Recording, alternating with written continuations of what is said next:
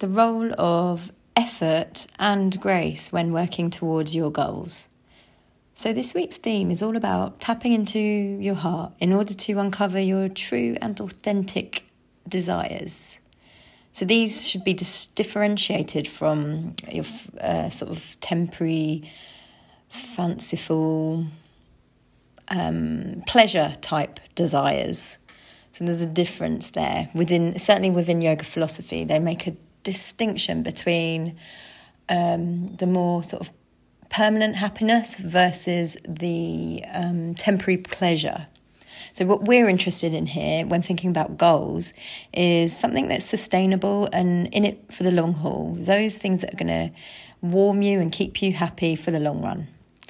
So, yeah, it's finding that thing or way of life that really makes our heart sing, makes our soul come alive. It's that which lights us up and inspires us. It's about living our passion and providing us the deepest meaning and satisfaction in life. So, the journey to discovering your heart's desires may start with really honing in on what your core values are. Yeah, and identifying how you want to feel every day.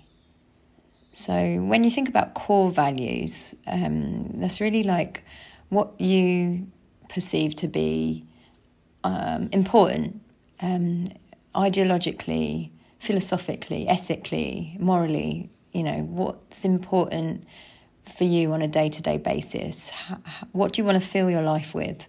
You know, is it more. Um, more friendship, more social life, more um, being in nature and being outside, or is it more sort of um, comfort um, maybe you want to feel a sense of stability and security in your life. Like whatever your core values are is okay, and the key is to really like um, live by them for there to be a sense of cohesion and integrity in your life. So, you know, when we live by our core values, then our daily feeling should feel good. We should feel aligned. All right, this may take some time to uncover these core values and it may require some reflection and also some flexibility because core values can change over time. So, we can again look into yoga philosophy to really gain some insight when considering these topics. Ancient yogic scripture addresses the topics of what is the soul and it highlights that any desires that are identified from the soul need to be discovered or uncovered, if you will. So, yoga philosophy provides a really eloquent and simple route to living out an authentic life where we act, actually manifest our heart's desires. I've done years of exploration into yogic scripture to uncover what yoga has to say on these subjects. And I'll summarize my findings right here for you. So, in a nutshell, yoga says that individuals that your individual soul is essentially essentially a momentary expression of the universal soul. And we always are and remain connected to the universal soul, one in the same. And yet, at the same time, this lifetime, and there are many lifetimes, this lifetime offers us an opportunity of exploration where we have a distinct, unique, and momentary existence that is experienced as a living sort of almost separate from the universal soul. Although ultimately the clinch is we never really are truly separate. So the individual soul has chosen to experience life as a human being in order to experience and learn various things. According to yoga, each unique soul has its own gifts, goals, and lessons to be had. And it is the purpose and duty of our soul to discover and express these unique gifts, goals, and lessons in this lifetime. Manifesting one's heart's desires is like shining your individual light and bringing forth your gifts into the world. This is where the concept of effort and grace are really key. It is through a process of effort, steady, dedicated work towards a goal, alongside non attachment to the goal, a sense of grace, that we achieve our goal. And in doing so, realize that the real goal the entire time was actually the journey, the process itself, rather than the end point. So it's the process to the goal which is really where we get to know our true self. And this is because the ultimate goal is for the individual soul to recognize, realize, and remember that their true nature is that they are not really separate from the universal soul at all. This realization leads to liberation of the soul from the illusions of the trappings of the material realms, and it's referred to as enlightenment. So, there it is in a nutshell, and I'm pretty put out by the fact that my entire 25 years of yoga practice can pretty much be summarized and wrapped up the way I've just done it. Because it took me blooming ages to make sense of the scripture to figure all this stuff out.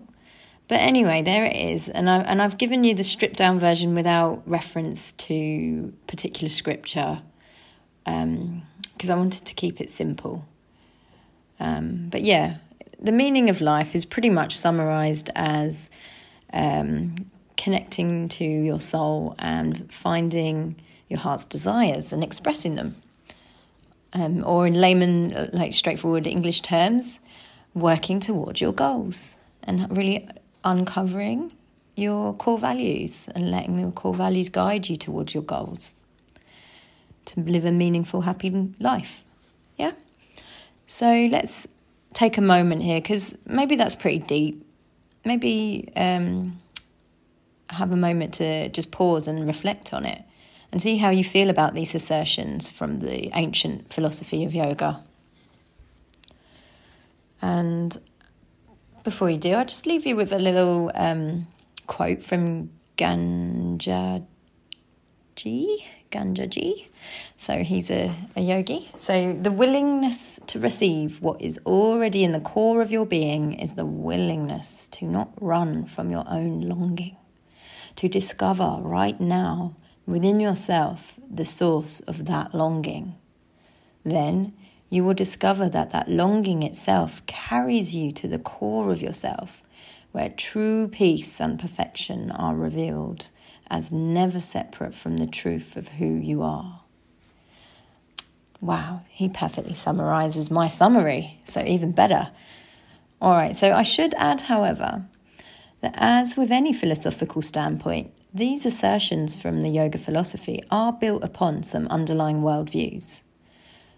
The underlying belief within the yoga philosophy is that we have a soul. You know, you may not even agree. There is also the belief in some kind of reincarnation. Again, you may not agree.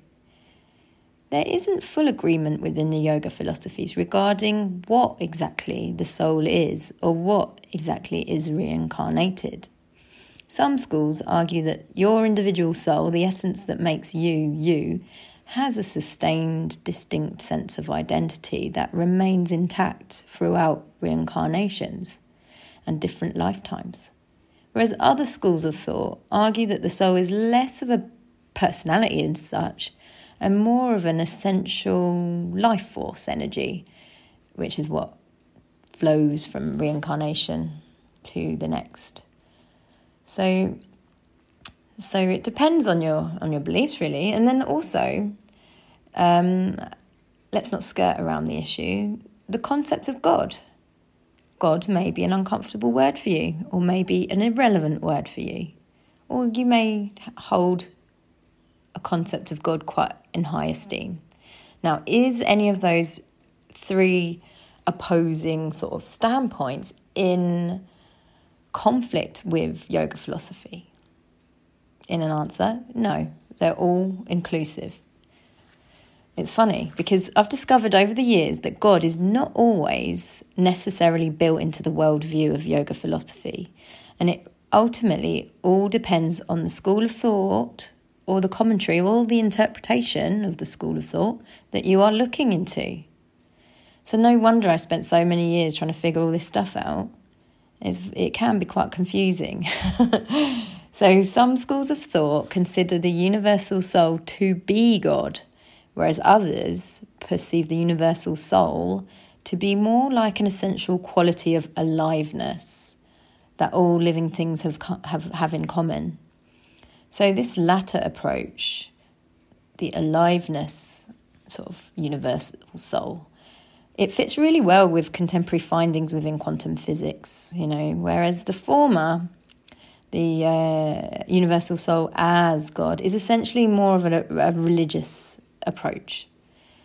So it basically the teachings can include God or can stand alone without the need for the role of a God, depending on your own predilections and beliefs.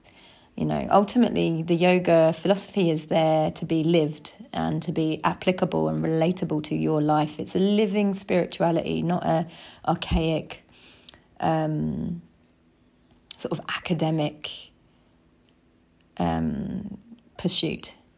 All right. So when we come to discuss the concept of grace in more detail, this will this this sort of um, makes more sense.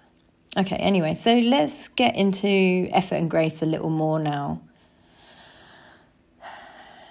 Have you ever been given the advice "Don't give up"? and thought, yeah, that that makes sense as an ethos? But equally, have you ever been given the advice, just let go, whatever will be, will be, and also thought, and also thought, hey, yeah, that seems like really wise advice too.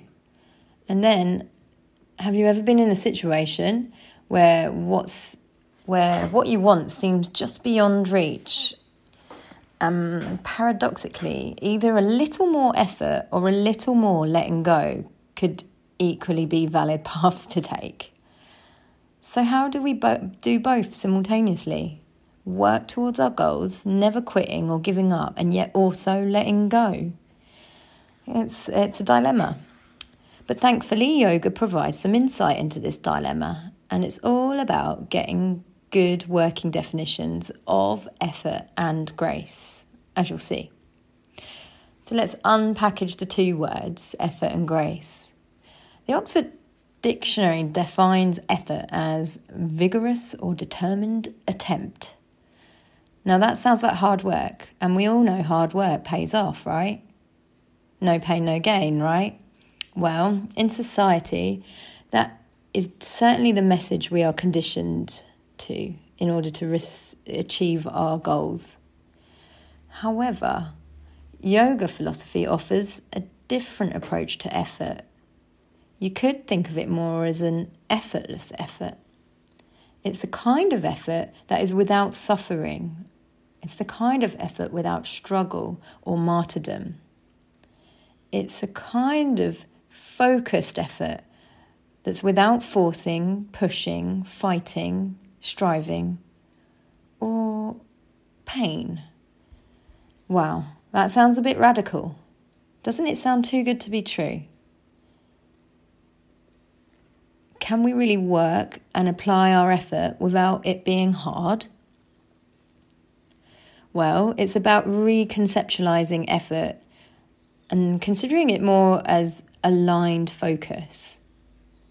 Aligning our focus and awareness with the flow of life itself is what I'm talking about here. And this comes about through mindful awareness of the process of your efforts and adapting the path and the plan along the way when you needed without losing sight of your goal. Yet at the same time, not being too rigidly fixated upon the outcome of your process or too attached to the outcome of your goals. So, this effectively requires that you let go of attempts to steer and control your path towards your goals in recognition that you ultimately cannot completely dictate outcomes no matter how hard you try. This is what I mean about when I talk about leaving space for grace in the path to success. So, the Oxford definition of grace is a little more complex to unpack because there are many different meanings and uses of the word, um, including smoothness and elegance of movement, courteous goodwill, or it has a sort of Christian connotation, and, a, and grace can mean a divine blessing. So, in this context, explore a little bit about what the word grace means to you. I personally think, in this context, the best way about thinking about the concept of grace is from taking the French translation of the word grâce, which means thanks to or is due, due to when you want to credit someone or something for a positive situation or event. You see, when we give thanks, we are expressing gratitude and appreciation for someone or something that is beyond our personal boundary and our remit of control. Expressing gratitude is scientifically proven to increase your positivity and well being, by the way, which helps manifest your goals. So you can think of grace as gratitude and appreciation that arises when we are inspired by or in awe of something. Just think of the example of a, a beautiful sunset. A sunset can invoke such sense of awe, wonder, and inspiration that we can't help but be filled with appreciation. And in these moments, we are humbled and see our place on the planet and feel connected to a sense of the wider world. So it can, grace, when it arises, it can evoke such a deep seated feeling of trust for the bigger picture. Opening to grace is a term often associated with yoga practice. It's a way of leading what we do with an open hearted attitude of infinite possibility and support. So, moments of experiencing grace are actually, you know, part of the or part um, part and parcel of being a human being. And it's up to you to define grace and to whom or to what you direct your gratitude in life. And it depends on your personal beliefs and worldview, which I'm not here to um, challenge, really. I'm just um, here to, you know, pad out these topics and see if yoga can be relatable and useful tools for you, your exploration towards achieving your highest goals. So, the key point of the teachings here is actualizing your goals and your heart's desires and ultimately living a happy, meaningful life.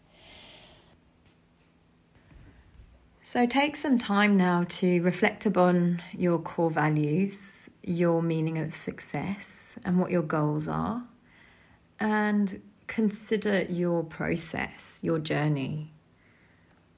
Consider your definitions of effort and grace, your relationships to effort and grace, and how the two interact and um, play out in the process of achieving your goals.